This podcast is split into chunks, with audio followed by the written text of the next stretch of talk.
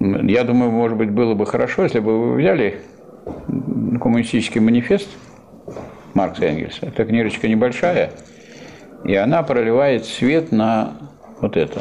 Чем она отличается от этого? Потому что эта книга вначале содержит ну, такое позитивное изложение позиций Маркса и Энгельса, а потом критику с этих позиций самых разных представителей, уже умерших, можно сказать. И сами представители умерли, и концепции эти умерли. И поэтому много-много там критики, например, представителей истинного социализма. А этот истинный социализм в кавычках, это понятное дело, что это не, вовсе не социализм. Вот если вы возьмете коммунистический манифест, там в чем смысл вообще этого произведения? Разбирает Маркс и Энгельс все виды отрицания капитализма. И вот всякая концепция, которая отрицает капитализм, тогда и называлась социализмом. Социализм – это учение, которое отрицательно относится к капитализму.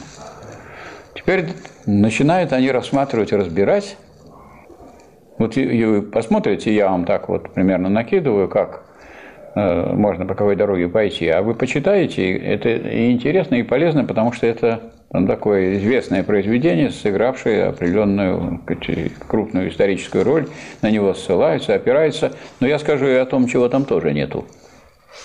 В том. Но это же все произведения, они уже от нас достаточно далеки исторически, правда? Поэтому какие-то изменения прошли, в том числе и в сфере духовной, и в сфере теоретической. И не, не все они, естественно, вопросы отразили. Так вот, кто не любит капитализм? И вот начнем с того, прежде всего, кто больше всего не любит капитализм? Это, кто, это феодалы. Потому что буржуазная революция отобрала все, особенно французская буржуазная революция отобрала все у феодалов, беспощадно э, лишила их земельной собственности, и как они должны относиться к капитализму после этого. У них на барщине крестьяне работали, земля была своя, нет у них больше земли, все у них отобрали. Они, можно сказать, стали бедняками. Как они относятся к э, капитализму, к капиталистическим учениям? Отрицательно. Поэтому вот это называется социализмом. Отрицание капитализма. Идейное отрицание капитализма называлось социализмом. А, э, сразу можно сказать, что вот по той ситуации, которая сложилась у нас в России, наша буржуазия, российская, она когда сделала буржуазную революцию, она как землю отобрала у феодалов? Как вы считаете? наша российская буржуазия вот февральскую революцию землю отобрала у феодалов? А? Да. Не. Не, не отобрала. Вот так она и осталась земля у землевладельцев. То есть в 1861 году крестьян освободили. Это сделали не буржуазия, это сделал царь.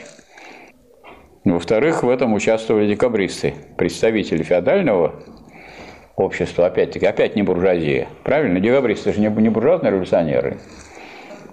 То есть они представители феодального класса, которые по существу встали на буржуазные позиции, выступили против крепостничества за освобождение крестьян, за ликвидацию крепостного права. И царь в 1861 году издал указ об освобождении крестьян. Крестьян-то освободили, а вроде как от крепостной зависимости. А землю-то им дали? Нет. У них отрезали всю ту землю, которой они постоянно пользовались. Или лучше сказать, не всю, а значит, отрезали столько земли, что они не, не могут обеспечивать нормальный хозяйственный оборот. То есть и пашня у них стало меньше, чем они обычно использовали для ведения своего хозяйства. То есть они работали на барщине, а, с одной стороны, а с другой стороны, они после этого этой работы занимались своим личным хозяйством, и кормили свою семью, обеспечивали детей, там, и сказать, всю сказать, жену и, и всех тех, кто кормился с этого хозяйства. Значит, пашни у них отрезали, в лес возможности у них меньше стало ходить, дескать, лес помещичий, не ваш. Вот. Платите деньги, идите в лес. Дальше. там э, то, что относится к выгону, где надо, скот пасти надо, так туда, это у помещика земля. И поэтому они оказались лишенными ну, возможности вести нормальное хозяйство. Все крестьяне были этим возмущены. Все. И средние, и, и, сказать, и, и уже крестьяне, которые были богатыми, и даже кулаки, и бедняки, но все были этим возмущены, потому что они вроде как свободные стали, но без средств существования.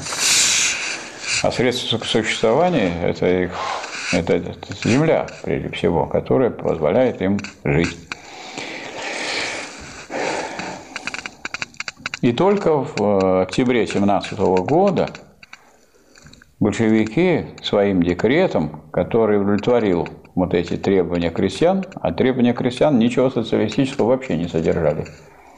Ну что такого в том, чтобы разделить, национализировать земли? Что тут социалистического? Ничего нету. Национализировать землю можно было и при буржуазном строе. То есть, чтобы государство было собственником, а тогда не надо будет арендовать землю, не надо платить земельную ренту. Легче хозяйствовать капиталистам, быстрее развивается капитализм. Поэтому сама по себе национализация земли – это еще не есть социалистическая мера. Так, второе. Э, разделить землю по едокам. Ну, что касается большевиков, они знали, что если вы землю разделите по едокам, то будет то же самое, что у нас потом повторилось вот в 90-е годы, когда взяли и средства производства наши, заводы и фабрики, как бы э, поровну раздали. То есть как, выпустили ваучеры с легкой руки Гайдара и Чубайса, выпустили ваучеры, и эти ваучеры как бы раздали. У всех было, был ваучер, а ваучер говорили, вот у вас... Не всех, многие миллионы не взяли.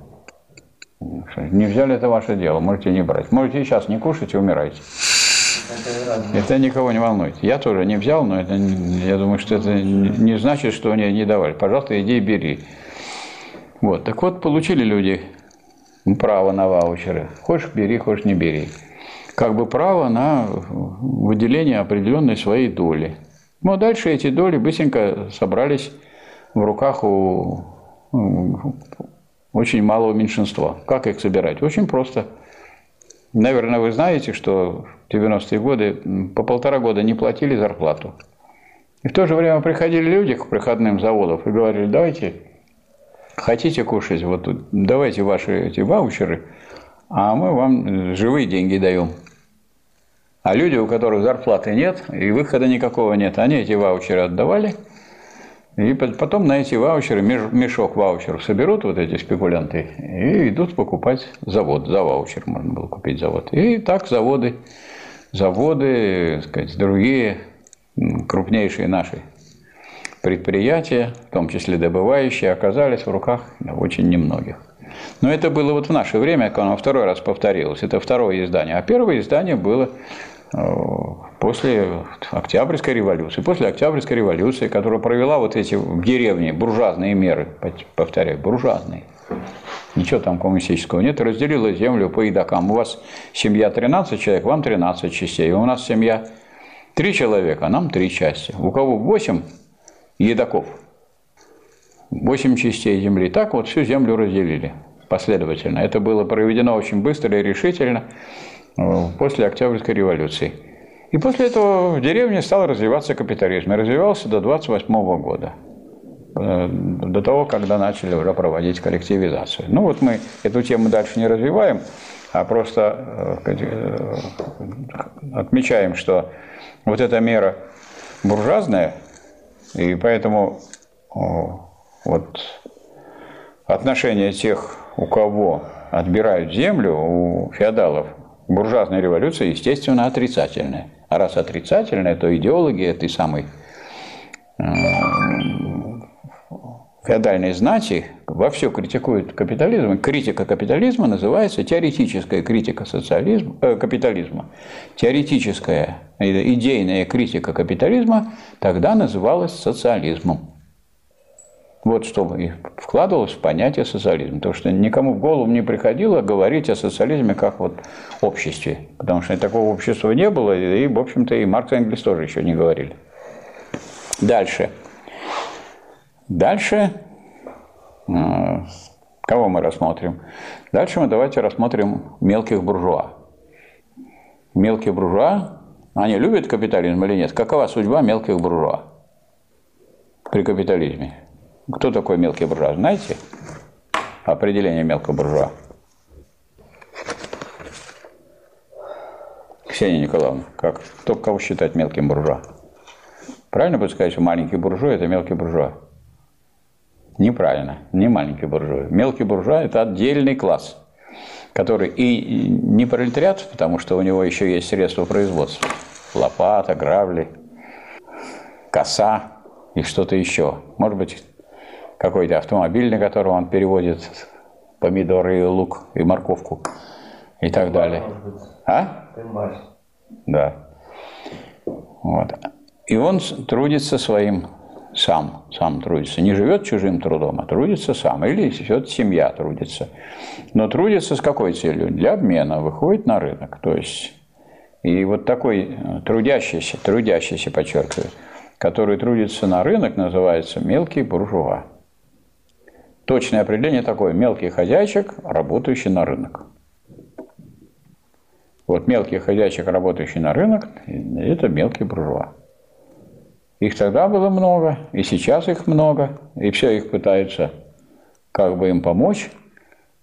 Вот. Но больше помогают как так, как веревку помогает этому повешенному, потому что сплошь и рядом, значит, это, эти меры по поддержке мелкого буржуа сводятся к тому, что его, так сказать, изгоняют, не дают ему хозяйствовать и так далее.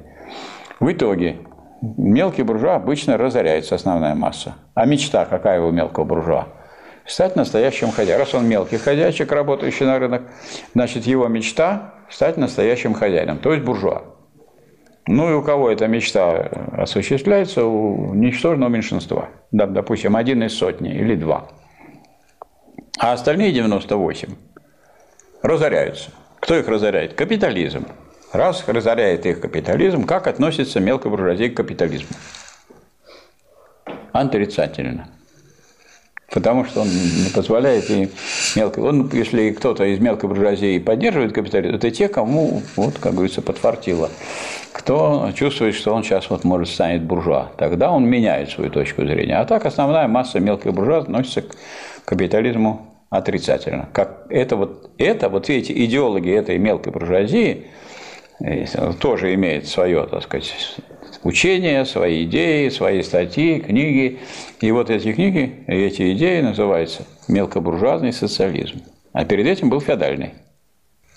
Так, теперь скажите, пожалуйста, а как вообще буржуазия относится к капитализму?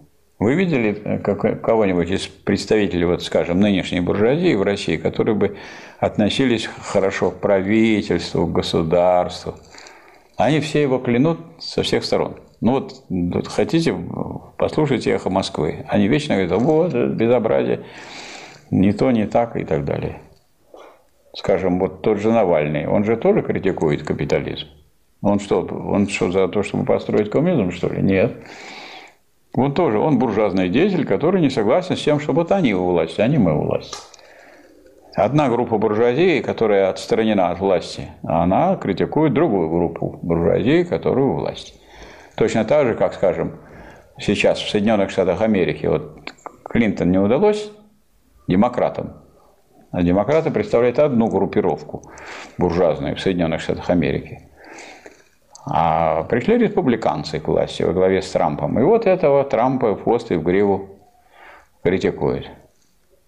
Соответственно, представители республиканской партии, которые тоже имеют свои позиции, они критикуют демократов, потому что те, сказать, друг, те хотели свои задачи решить, буржуазные.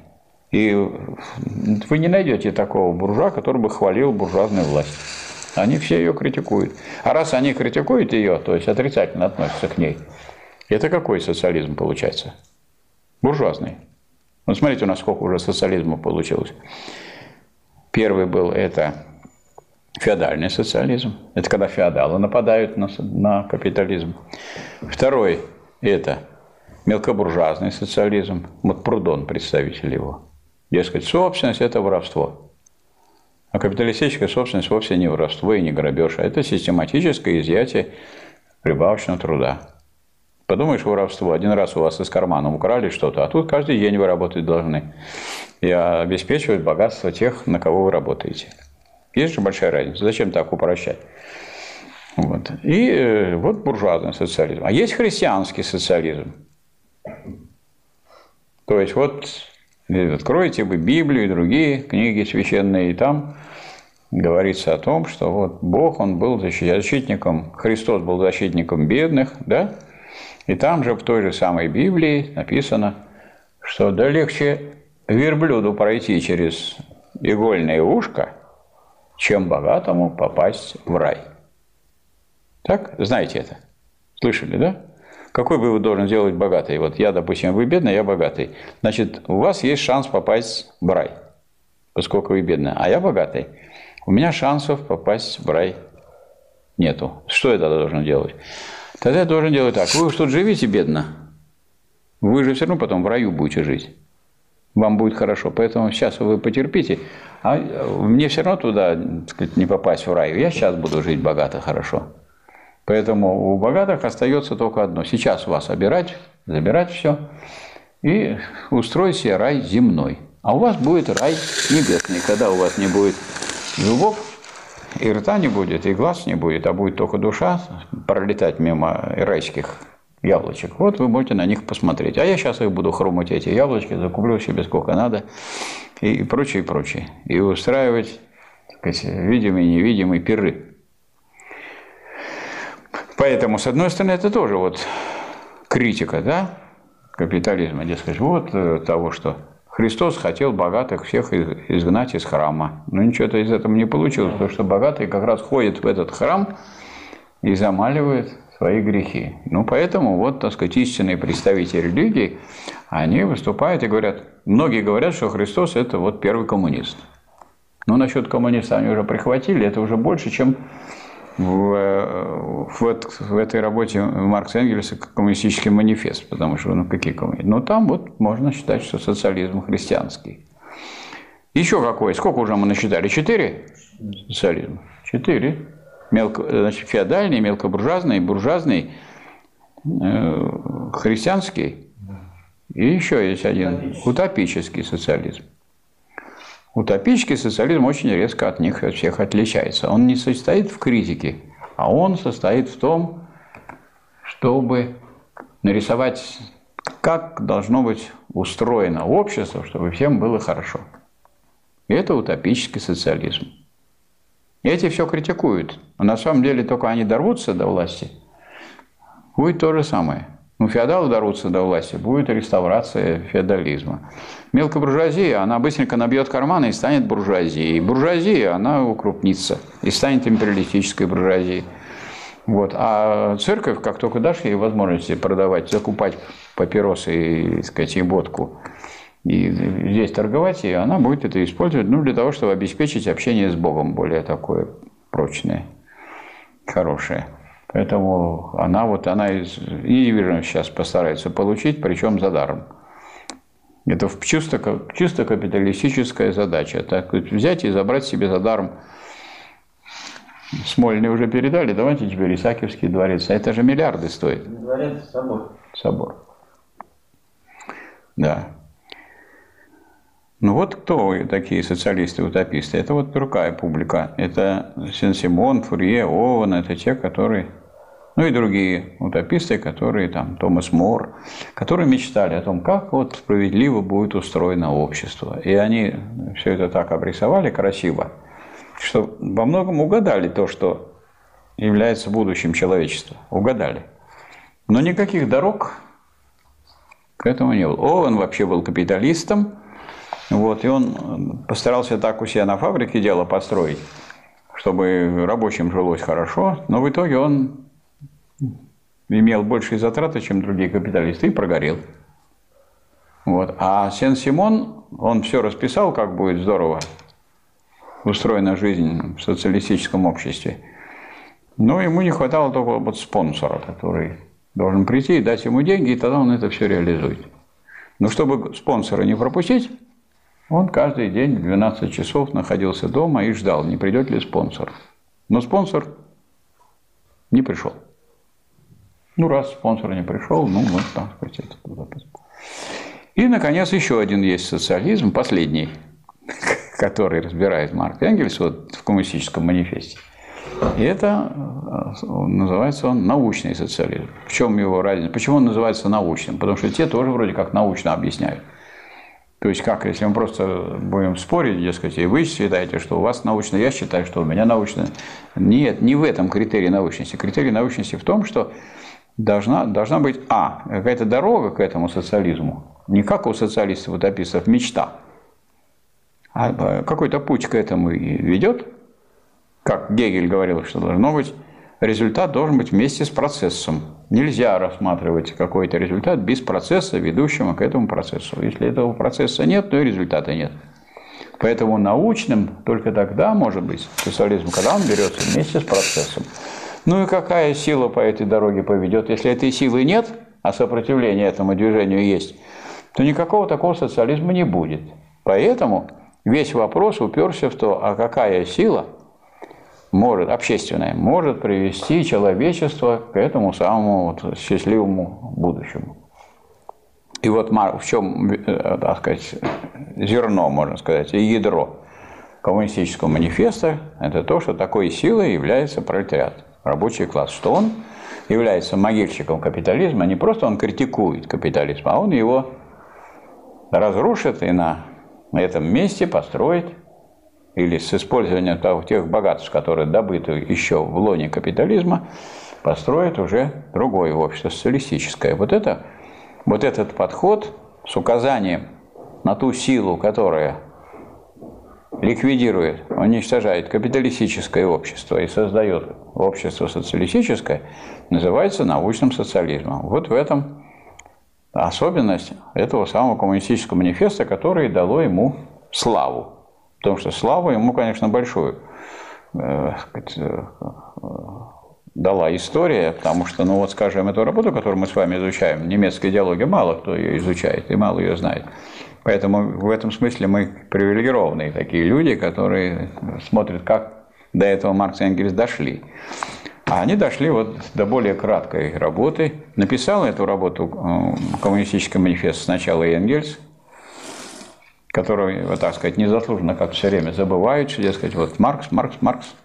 И вот наш курс все время говорили Маркс, немецкая идеология, и в расписании, и, и в планах, во всех учебных и так далее. Я вот три года бился, чтобы хоть написали Маркс и Энгельс. Ну, в этот раз мне удалось.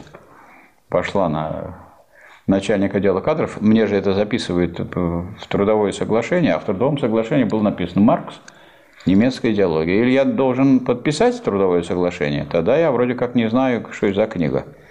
Кто я такой тогда, если я не знаю, как, как книга называется? Я же на работе, я по конкурсу прошел, подписываю трудовое соглашение. А если я не подпишу, упрусь. Скажу, не буду подписывать, потому что ни такой книги нет. Ну, тогда, говорит, пожалуйста, не подписывайте, но тогда и не работайте здесь у нас в университете. Ну, вот э, эту проблему вот, только на третий год я решил пошла на встречу начальник отдела кадров и вписано мне в трудовое соглашение все-таки Маркс Энгельс, немецкая идеология. У нас же государственный университет, вот мне записано, я обязан вам преподавать Маркс Энгельс и немецкую идеологию, и не могу от этого открутиться. Нравится вам или не нравится, мне нравится или не нравится, вот я обязан. Мне написано в трудовом соглашении. У нас же государственный университет, у нас не просто хочешь преподавай, хочешь не преподавай. Такой, такой в программе. Вот. Теперь, что, чего нет в коммунистическом манифесте? Вот э, при той славе, которую получил коммунистический манифест, тем не менее, там нет положения о диктатуре пролетариата. Вообще нет такого, таких слов. А потом Маркс и Энгельс, анализируя события, так сказать, вот, революционные выступления, которые были в Европе, и особенно Парижскую коммуну, они поняли, что вот старый государственный аппарат не может быть использован, который был аппаратом эксплуататорским, который защищал эксплуататоров, его нельзя просто взять и пустить в ход для других целей. Дескать, вот как сейчас некоторые понимают или думают, что мы придем к власти, и у нас будет вот КПРФ, особенно вот в этом смысле характерная для этого политическая партия, которая думает, что вот они агитируют, агитируют, потом народ услышит этот зов, проголосует большинством, и, и что? И, дескать, они тогда поведут страну по пути социализма. И это вот с точки зрения Маркса и Энгельса, это утопизм. Потому что не может старый государственный, буржуазный государственный аппарат, приспособленный для целей защиты эксплуататоров, служить прямо предположенным целям – строительству социалистического общества. И это Маркс и Энгельс по себе очень сильную заслугу ставили. Они говорили, что мы вот открыли, что только диктатура пролетариата обеспечит – на самом деле. Не просто, что вот рабочий класс передовой, что рабочий класс – та сила, как написано в коммунистическом манифесте, а только, и это написано вот здесь, э, в немецкой идеологии, роль рабочего класса, да, это написано. Вот отсюда, можно сказать, это перекочевало и в коммунистический манифест. А вот э, после Марк Энгельс это вот э, подчеркнули, причем есть такая работа у Маркса называется «Критика готской программы германской социал-демократии». И где он говорит, что вот между капитализмом и коммунизмом лежит переходный период, и государство этого переходного периода не может быть ничем иным, кроме как диктатурой пролетариата. И а Энгельс критиковал Эрфуртскую программу, когда был съезд германской социал-демократии в Эрфурте, вот ту программу, которая там принималась, Энгельс критиковал и говорил, что не может быть, не может быть перехода к социализму без диктатуры пролетариата. И Маркс и Энгельс вот это, можно сказать, в завершении своей деятельности на это обстоятельство делали самый большой акцент. Более того, мне как-то приходилось зачитывать даже в качестве доказательства того, о чем у нас идет речь. Что вообще сделал? Маркс считает, что он вообще сделал в науке, вообще вот в идейной жизни. Вот. И я спрашивал граждан, так сказать, студентов, выступающих, кто открыл классовую борьбу. Вы как бы ответили на этот вопрос? Кто открыл классовую борьбу? Ну, классовая борьба. Есть учение о классовой борьбе. Кто открыл? Кто создал это учение о классовой борьбе? М? Вопрос такой принципиальный. Ксения Николаевна, кто, кто учение о классовой борьбе разработал? Вы? Я? Маркс? Кто? Энгельс? Кто? Весь класс. А? Весь рабочий класс. Рабочий класс? Ну, весь рабочий класс, вот Ленин на эту тему специально писал в работе «Что делать?», что рабочий класс по своим условиям жизни, он заинтересован в том, чтобы вести классовую борьбу за освобождение человечества. Но осознание интересов – это выработка идеологии, это вопрос научный, а наукой занимается интеллигенция. Поэтому если интеллигенция не придет на помощь рабочему классу, рабочий класс не освободится от зависимости э, от эксплуататоров. Поэтому как раз прямо противоположное Ленин доказывал, что ну, не сможет рабочий класс сам выработать. Хотя были отдельные единицы, которые даже дошли до диалектического материализма. Например, Иосиф Дисген, кожевенник, немецкий рабочий, самостоятельно выработал, разработал, вот, дошел до основных положений диалектического материализма. Но это, так сказать, скорее исключение, чем какое-либо правило.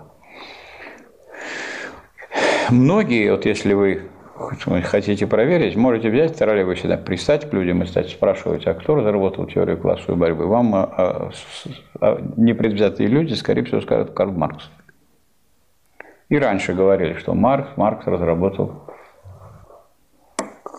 теорию классовой борьбы. И Маркс в, остаток своей жизни не успевал и даже никак не мог опровергнуть это вот утверждение, потому что оно не соответствует действительности. А он его только и делал, что опровергал.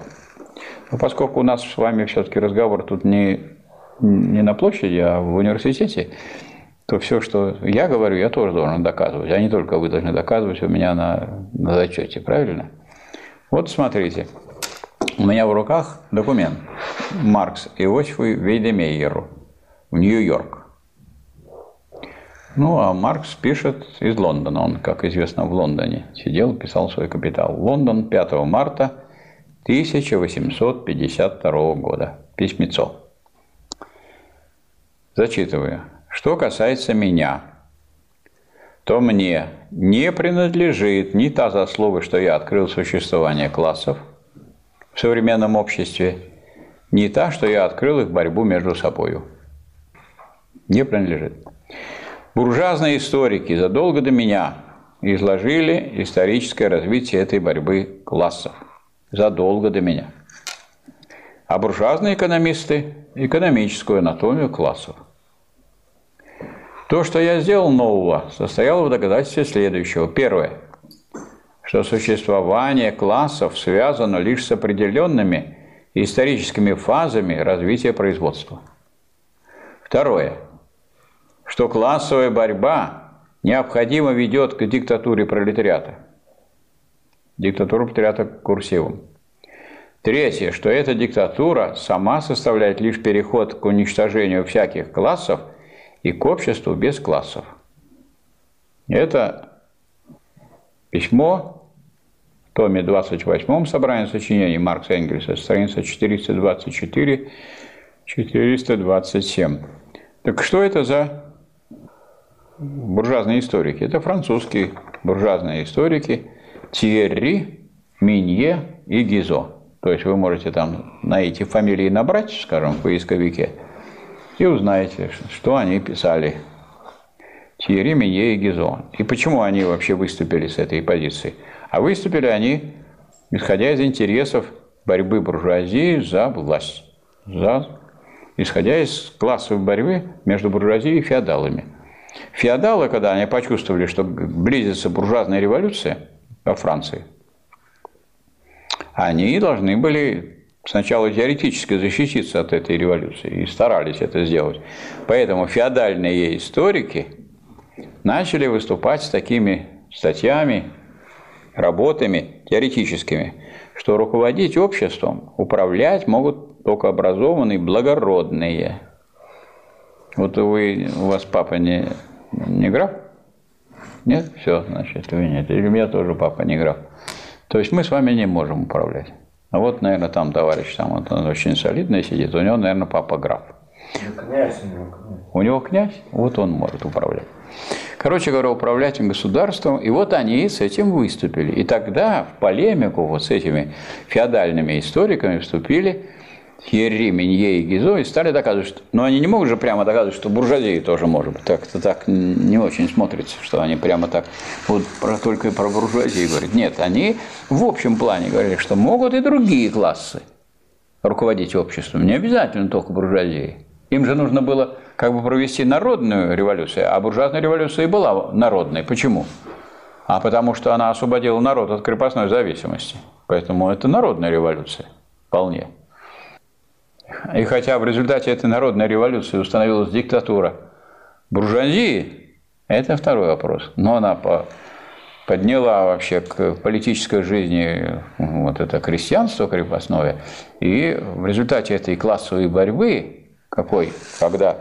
И буржуазия, один класс, и крестьянство, сословие феодального общества, два – и рабочие, те, которые тогда уже, раз была буржуазия, тоже появились, все они, все эти представители всех трех классов, они еще только нарождались, там, например, рабочий класс, они все выступили против феодалов. Ну, можно сказать, народная революция. И в итоге этой борьбы утвердилась, и в итоге что? Диктатура буржуазии. Ну, под названием народное государство. Поэтому, когда вам скажут народное государство, это имейте в виду, это зашифрованная диктатура буржуазии. Вот что это такое. А кто такие вот буржуазные экономисты, которые изучили экономическую анатомию класса, вы представили ее? Ну, это Адам Смит и Рикардо. Давно. Вспомните Евгений Онегин Пушкина.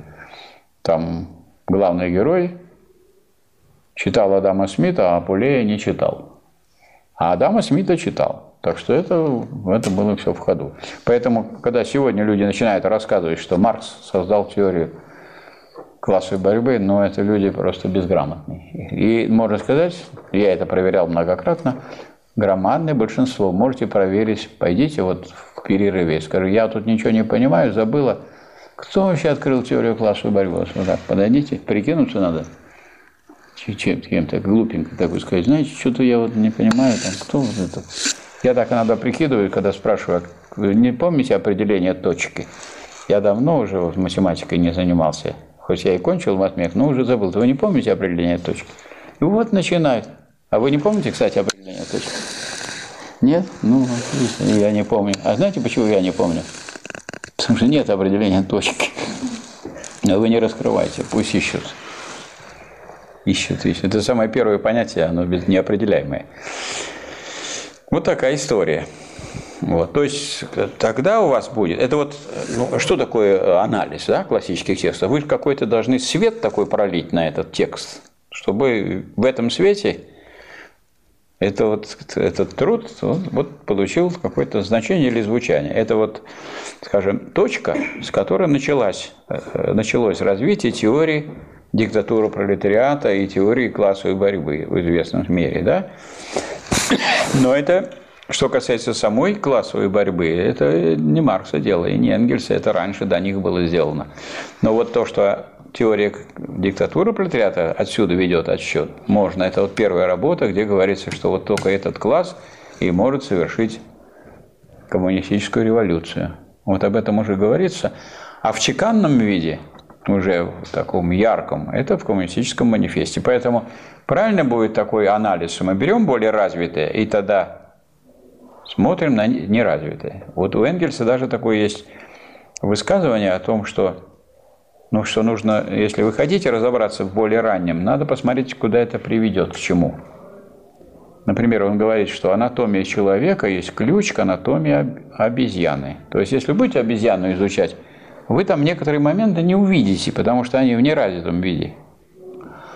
А если вы человека будете изучать, и потом смотреть, а есть такое у обезьяны, вы увидите у обезьяны то, что у нее бы не заметили, а теперь вы заметили, потому что оно потом развилось до такой формы, которая в явном виде проступает у человека. Там физиологи могут вот так изучать обезьяну, значит, изучая человека, и с этой точки зрения разглядывать. То есть посмотреть более развитую форму и посмотреть на неразвитую. Эта книга же, они же даже ее не опубликовали. Вы обратили внимание, когда она была опубликована, эта книга? Нет? Она была в советское время опубликована Институтом марксизма-ленинизма при ЗК КПСС. А сами Маркс и Энгельс говорят, что мы вот там выработали свое мировоззрение и придали ее критике, грызящей критике мышей. И вот тут есть иллюстрация в этом томе, кусок рукописи, прямо фото, обгрызенный. То есть, когда они говорят грызущие критики мышей, это не, не просто образ. На самом деле там часть страниц мыши съели. И поэтому вот съеденные страницы здесь отсутствуют. Ну, мыши, в общем, читали раньше, чем вы, по крайней мере, чем я. Тут мы с вами заодно, так сказать, мы опоздали. А мыши вот пришли сразу непосредственно рукопись, как она поступила. Вот свежая рукопись. Уже можно грызть. А нас все призывает грызть гранит науки. Гранит будешь грызть, это все зубы об себе испортишь. А мыши бумажку. Петля это же натуральное все. Это не пластмасса же. Вот. Ну вот, э, я думаю, что если вы с такой позиции попробуете подготовить доклад, будет доклад очень интересный. Ну, я думаю, я тогда выполнил какую-то свою роль, вам какой-то совет дал. Я должен же вам советы давать, если я считаюсь э, преподавателем, правильно? А вы человек свободный. Хотите, принимайте эти советы, хотите, не принимайте. Зато вы не скажете, что я вам ничего не рекомендовал, вообще ничем не помог. Ну, что-то я что мог, то и старался сделать.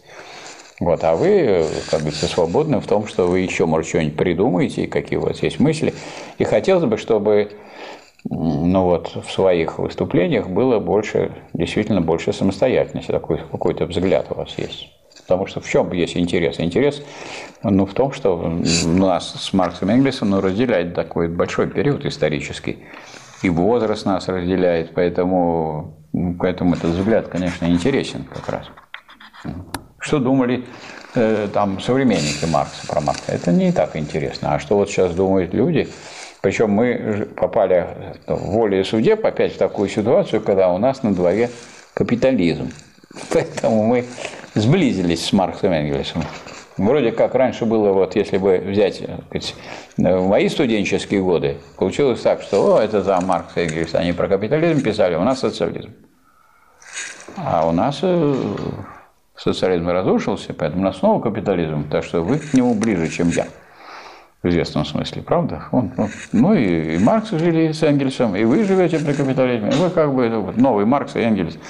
И вам, как говорится, начинать думать на эту тему и обдумывать сделать бы жизнь с кого. Поэтому это вот задача для вас самая такая интересная. Ну, а что касается э, нашего поколения, нам повезло. Мы пожили при социализме и при капитализме. Хотя Марс, когда он предисловие писал «Капитал», он написал, что вот э, в других науках всякие эксперименты проводятся, а тут мы не можем проводить политэкономии эксперименты, поэтому должны пользоваться методом абстракции. А тут в СССР, в России проведен эксперимент. А что будет, если вот перейти снова от социализма к капитализму? И вот мы можем анализировать, чем этот эксперимент закончился и во что он вылился. Хотя некоторые вещи вот на поверхности сразу. Например, в 90-х годах, когда у нас все время была рождаемость сюда выше смертности, да, если возьмете статистику, рождаемость выше смертности вот так шла. Вот одна кривая вот эта рождаемость, а смертность вот так. Она вниз шла, а это так. А начиная с 90-го года рождаемость вот так шла вниз, а смертность вот так. И они пересеклись. Пересеклись и сейчас дружно так где-то на одном уровне. Сколько умерло, столько и, и родилось. И поэтому вроде бы и хотел бы, там, скажем, наш президент или премьер встать и сказать, вот за время нашего так сказать, правления рождаемость сильно обогнала смертность. Ну, к сожалению, вот с этим они никто выступить не может. И получается, что рады мы, если к нам приедут теперь из, хоть из стран, которые входили в состав раньше Советского Союза, да, гастарбайтеры, вроде как у нас и или те русские, которые оказались за пределами России. Сколько за пределами России оказалось русских, которые жили в Советском Союзе, а теперь оказались в других странах, не в России? Как вы думаете, сколько человек? Ну, жили люди в Узбекистане, в Латвии, в Литве, в Казахстане, в Киргизии, в Туркмении. Да? Везде они были. В Грузии, в Армении. Сколько их было? русских, которые жили не в Российской Федерации, не в РСФСР. Не знаете сколько? Сказать? 25 миллионов. И вдруг русский народ, такой большой, крупный народ, оказался разделенным народом. Раз и, так сказать, по нему вот эти преобразования прошли, как это, перестройка, реформирование прошли, вот таким образом, что оторвали. И как вот сейчас пишут в газетах, особенно в связи с терактом, который был. Вот как так человек из Оша, из Киргизии, из такого места, где вообще террористы выходят в большом количестве, быстренько ему сделали российское гражданство. А вот русские, если оттуда просятся получить гражданство из этих республик, годами не могут получить российское гражданство. И вот сегодня в газете один товарищ ставит вопрос, что я вообще требую, чтобы разобрались, что там за люди, нет ли у них больших денег у тех представителей этих органов, которые занимаются выдачей права на гражданство, которые вот этому террористу обеспечили такое быстрое прохождение. Раз он уже гражданин России, а другие там никак не могут получить. Русские не могут получить из, из той же самой, может быть, Киргизии. А вот тут, пожалуйста, раз-два и готово. Остается только слепить эту мину. Ну, вот такого рода соображения и такого рода задача. Ну, теперь вам только остается покля... поклясться, что вы к следующему разу сделаете доклад, подготовите. Да? Клянетесь? Угу. Почему не клянете? Ну, взяли бы тогда что-нибудь, как это раньше, кровью там раз, пальчик себе, и тут расписывается кровью. Я такая-такая обязуюсь. Ну, тогда я буду надеяться, что вы оправдаете доверие. Я что мог вам в порядке помощи посоветовать, я вам посоветовал. Вот. Это не значит, что это исключает какие-то другие варианты. Если у вас какой-то еще есть другой вариант, ну, берете другой вариант. Ну, вот, вот, это интересный такой доход. Почему? Это вот тот самый принцип, что мы э, оцениваем более, менее развитое через более развитое. Я уже говорил, например, о таком, о одном из положений, которое к современному капитализму вообще неприменимо. Например, у Маркса Энгельса здесь написано, что революция коммунистическая, она будет, произойдет одновременно во всех передовых странах. Написано. Вот этот вопрос Ленин рассматривал значительно позже. После того, как он написал книгу «Империализм как высшая стадия капитализма». И он выяснил, что настолько э, неравномерность развития выросла, связанная с товарным характером производства, что это не только неравномерное развитие отдельных предприятий, там, отраслей, но это неравномерное развитие стран. Настолько неравномерное, что невозможно, чтобы сразу, сразу во всех передовых странах произошла социалистическая революция. Невозможно. То есть он, вот это он, будучи ну, как можно сказать, продолжателем дела Маркса и Энгельса в теории, он а, категорически высказался против этого тезиса и сказал, что этот тезис а, недействителен для второй фазы или для второй стадии капитализма. То есть этот тезис был верен для капитализма свободной конкуренции, при котором жили Маркс и Энгельс, но он не верен для империализма. И он это в двух работах вот я сейчас говорю о том, что, что пока в сознание не вошло. Вот по всяком случае, среди тех, кто считает себя марксистами, особенно троцкисты, они все кричат о мировой революции именно в таком ключе, как Маркс и Энгельс писали. Сейчас вот сейчас подымутся, значит, в передовых странах рабочие сделают сразу, значит, мировую революцию. А Ленин в работе «Военная программа» пролетарская революция пишет, что не может быть одновременно революции во всех передовых странах в силу неравномерности развития и не созревает революционная ситуация. Поэтому революция может победить в одной отдельно взятой стране. А еще в одной работе, которая называется «О лозунге Соединенных Штатов Европы», очень актуальный, потому что сейчас вот Европу трясет, англичане выходят из этой самой, из этих Соединенных Штатов Европы, то есть Евросоюза, как он сейчас называется. Греция и Испания переживают сказать, очень нелегкие, нелегкие времена, потому что они там беднее и беднее, да и Италия. А жирует там Германия да Франция во всем этом Евросоюзе. И вот Э, в этой работе, которая больше известна как работа, где Ленин написал, что этот лозунг Соединенных Штатов Европы или он невозможен, или реакционен. Так ставится вопрос.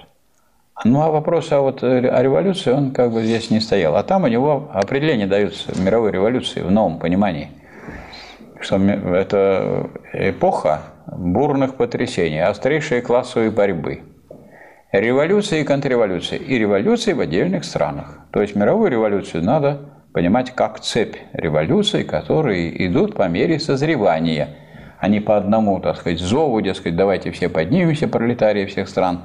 Вы, пролетарии всех стран, соединяетесь и поддерживаете те страны, в которых революция проходит. А не так, что вы сразу все пролетарии всех стран по мановению. Как забастовка не может быть Э, обеспечено без созревания предпосылок на разных предприятиях. Поэтому все попытки создать какой-нибудь единый забастовочный комитет, которые предпринимались и которые объявлялись, ни к чему не приводили, кроме этой всякой пустой болтовни. Так и тем более не может быть никакой мировой революции сейчас, что вдруг решили делать мировую революцию. Ничего из этого не выйдет. Вот, скажем, сейчас мы наблюдаем Какую цепь мы наблюдали? Революция произошла сначала в России, так? А зачем Советский Союз наращивал силы, а его пролетариат других стран защищал? Кто спас, спас Советскую Россию от войны 14 государств? В самом начале, прежде чем началась гражданская война, сначала началась война 14 государств. А? Первая Румыния напала. Да. Союзник России. Да. И вот 14 государств набросились на Советскую Россию, и как вы, неужели Советскую Россию не задушили бы 14 государств? Ну, надо понимать, что это, это можно было бы делать. Но сразу во всех этих самых странах европейских пролетариат этих стран и, соответственно, его руководители, они так сказать, такое подняли движение «руки прочь от советской России». И как только туда стали поступать войска, так сразу стало развиваться революционное движение бурное в этих странах. И все буржуазные государства убрали свои войска из России, чтобы у них не началась революция, такая же, как в России. То есть можно сказать, что пролетариат Европы, осуществляя вот этот лозунг «пролетарии всех стран, соединяйтесь», этот пролетариат Европы спас Советскую Россию выполнил свой пролетарский интернациональный долг. А потом Советский Союз начал выполнять свой интернациональный долг, а именно в 1921 году произошла революция в Монголии. Как вы думаете, поддержал Советский Союз революцию в Монголии? Помогал он монгольским трудящимся создавать социализм? А если бы он не помогал, там вообще не было бы не удалось бы даже создать переход к социализму по той простой причине, что там ну, слабо еще была сказать, развита промышленность, Монголия не была вот такой развитой страной. И поэтому можно переходить к социализму только при поддержке более передовой, более развитой страны. Поэтому в Монголии совершилась социалистическая революция в 1921 году. А затем после войны Советский Союз оказал поддержку всем революционным движениям, всем революциям, которые в мире были. А именно, это в Европе, во всех потом уже ставших социалистическими странах, это и Венгрия, и Болгария, и Румыния, и Албания, и Югославия. Да? Всем во всех этих странах. И ГДР – Чехословакия, во всех этих странах совершилась социалистическая революция. И во всех почти мирным путем, потому что... Еще Польша. А? Польша еще. Ну, да, и еще и Польша, да. Я всех не перечислишь, их очень много. И вот эти же самые, кого я не перечислил, страны, и кого перечислил, поскольку все-таки они своего, своих сил, может быть, не так много вложили, как в свое время сказать, рабочий класс России в это вложил, то они вместе с разрушением Советского Союза и, социализма в СССР, и они потеряли тот уровень, который у них был в развитии, в движении к социализму. Скажем, в Чехословакии социализм был построен, он разрушен, в ГДР социализм был построен и разрушен, в Польше социализм не был построен, там и так и не была проведена коллективизация, поэтому там застряла эта Польша на пути между социализмом и капитализмом. Застряла, потому что они не собирались коллективизировать сельское хозяйство, поэтому там контрреволюция имела самую прочную основу в Польше. А вот э, если вы возьмете, и уже когда у нас был ельцинский период э, в Советском Союзе, в этот период удалось задавить э, социалистические тенденции в Монголии. Монголия потеряла, так сказать, переход от капитализма к социализму. Ну и в итоге можно сказать, что вот, так сказать, то, что было тут в Европе, все вроде бы как и пропало. Но после войны на другом краю земли, который начал только подниматься, это Китай, многомиллионный, в нем произошла революция в 1949 году. Э, поскольку она произошла в результате очень тяжелой борьбы с Гаминьданом, который возглавила Коммунистическая партия Китая, и в этой борьбе Советский Союз постоянную помощь оказывал оружием, прежде всего, и специалистами. Оружием таким, которое было отобрано у японцев, потерпевших поражение от советских войск, а также и тем оружием, с которым приехали наши войска, чтобы воевать с Японией. Поэтому китайские войска, которые воевали за социализм, они были прекрасно вооружены. И поэтому им легче, намного легче было разбить противостоящие им силы при поддержке Советского Союза. И еще раньше произошла революция в Корее, и в Корейская Народно-Демократическая Республика была бы уничтожена, если бы не поддержка Советского Союза и Китайской Народной Республики, которую поддержал Советский Союз в свое время. Вот вы знаете, что в тысячи, то есть не только это была помощь в революции, но была помощь еще и в 1953 году, когда началась война в Корее. 50, 53 А? В 53-м закончилось перемирие. В 1953 Началась три года дошло. Ну, она, она, ну и когда она началась? Раньше началась? В 51-м? При Хрущеве закончилась. Ну, но она началась в 53 году. И вот, 50-м. а? 10-м. В 50-м? 50-м, да?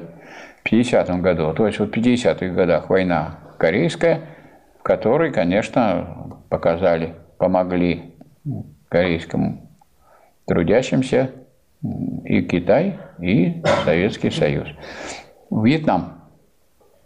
Сейчас во Вьетнаме 90 миллионов человек. Это крупная социалистическая страна. А Революция во Вьетнаме натолкнулась на колоссальное сопротивление. Там были французские колонизаторы, потом их заменили э, американские войска. Но и с помощью Советского Союза и Китая Вьетнам победил Соединенные Штаты Америки. Вот это, кстати, надо иметь в виду, что вот Америка, ну, кроме того, что она победила Мексику, когда прирезала себе территорию Соединенных Штатов Америки, она, в общем-то, ни в какой войне сама не победила. А вот Вьетнам победил Соединенные Штаты Америки. Поэтому хотя мускулами играют вообще Соединенные Штаты Америки, но они за всю историю не показали того, что они самостоятельно могут с кем-то последовательно сражаться и победить. Лаос в 1975 году непосредственно ему Советский Союз не помогал, но он, ему помогал и Китай, и Вьетнам, которым помогал Советский Союз. Куба 1957-59 годы – вот, революция победила на Кубе при колоссальной поддержке Советского Союза. То есть можно сказать, что вот этот пролетарский интернационализм, эта цепь революции, которую обрисовал Ленин еще в работе о лозунге Соединенных Штатов Европы, когда говорил, что такое мировая революция, он вполне реализовалась на практике, на мировой революционной практике. Вот она, мировая революция, вот она идет. А сегодня она еще выражается и в том, что темпы роста социалистических стран экономического выше намного, чем темпы роста капиталистических стран. В капиталистических странах двадцатка собиралась и приняла для себя судьбоносное решение, надо развиваться темпом э, роста не меньше двух. Ну и как? Вот, например, у России, которая входит в двадцатку, у нулевые темпы роста. Поэтому это решение им не помогло. А в Китае темпы роста 6,5%, гораздо в три раза больше, чем в Соединенных Штатах Америки. Поэтому при том, что, ну, скажем, треть населения Земли примерно, нет, ну, чуть поменьше, меньше, значит, э, меньше даже четверти живет в социалистических странах, а именно миллиард пятьсот двенадцать миллионов живет в социалистических странах, а из 7 миллиардов населения страны, Земли. Но э, темпы роста экономики соцстран выше, и соотношение сил постоянно меняется. В том числе совсем недавно, в 2014 году, э, на первое место по объему валового внутреннего продукта вышло уже не от Соединенных, не вышли не Соединенные Штаты Америки, а Китайская Народная Республика. И она сейчас производит 17% мирового ВВП, тогда как Соединенные Штаты Америки производят лишь 15% мирового ВВП. Вот, значит, это вот, э, можно сказать, что это ну, своего рода конструктивная критика или анализ, то, что мы с вами должны делать. Вот Ленин проделал анализ этой работы и сказал, что вот это положение о мировой революции, оно неправильное. Что не, не, это не будет детищем вот сразу, вот сразу раз во всех передовых странах. Неправильно. То есть, но он не просто отмел, сказал, что это устарело, а он объяснил, что это этап другой. На том этапе это было правильное положение.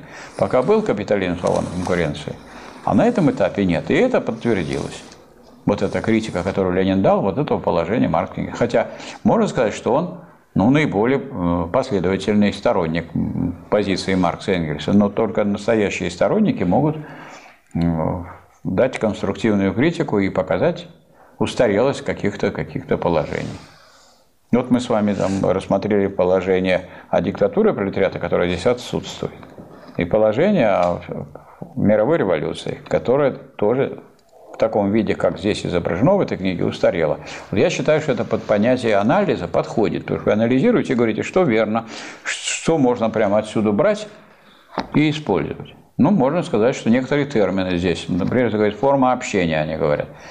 Потом Маркс от этого отказался. В «Капитале» он говорит о производственных отношениях, а не о форме общения. А здесь форма общения, форма общения, как будто у нас форма общения, мы вот общаемся.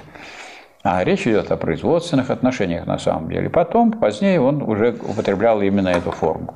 Вот третий момент. Ну, если вы еще что-то увидите.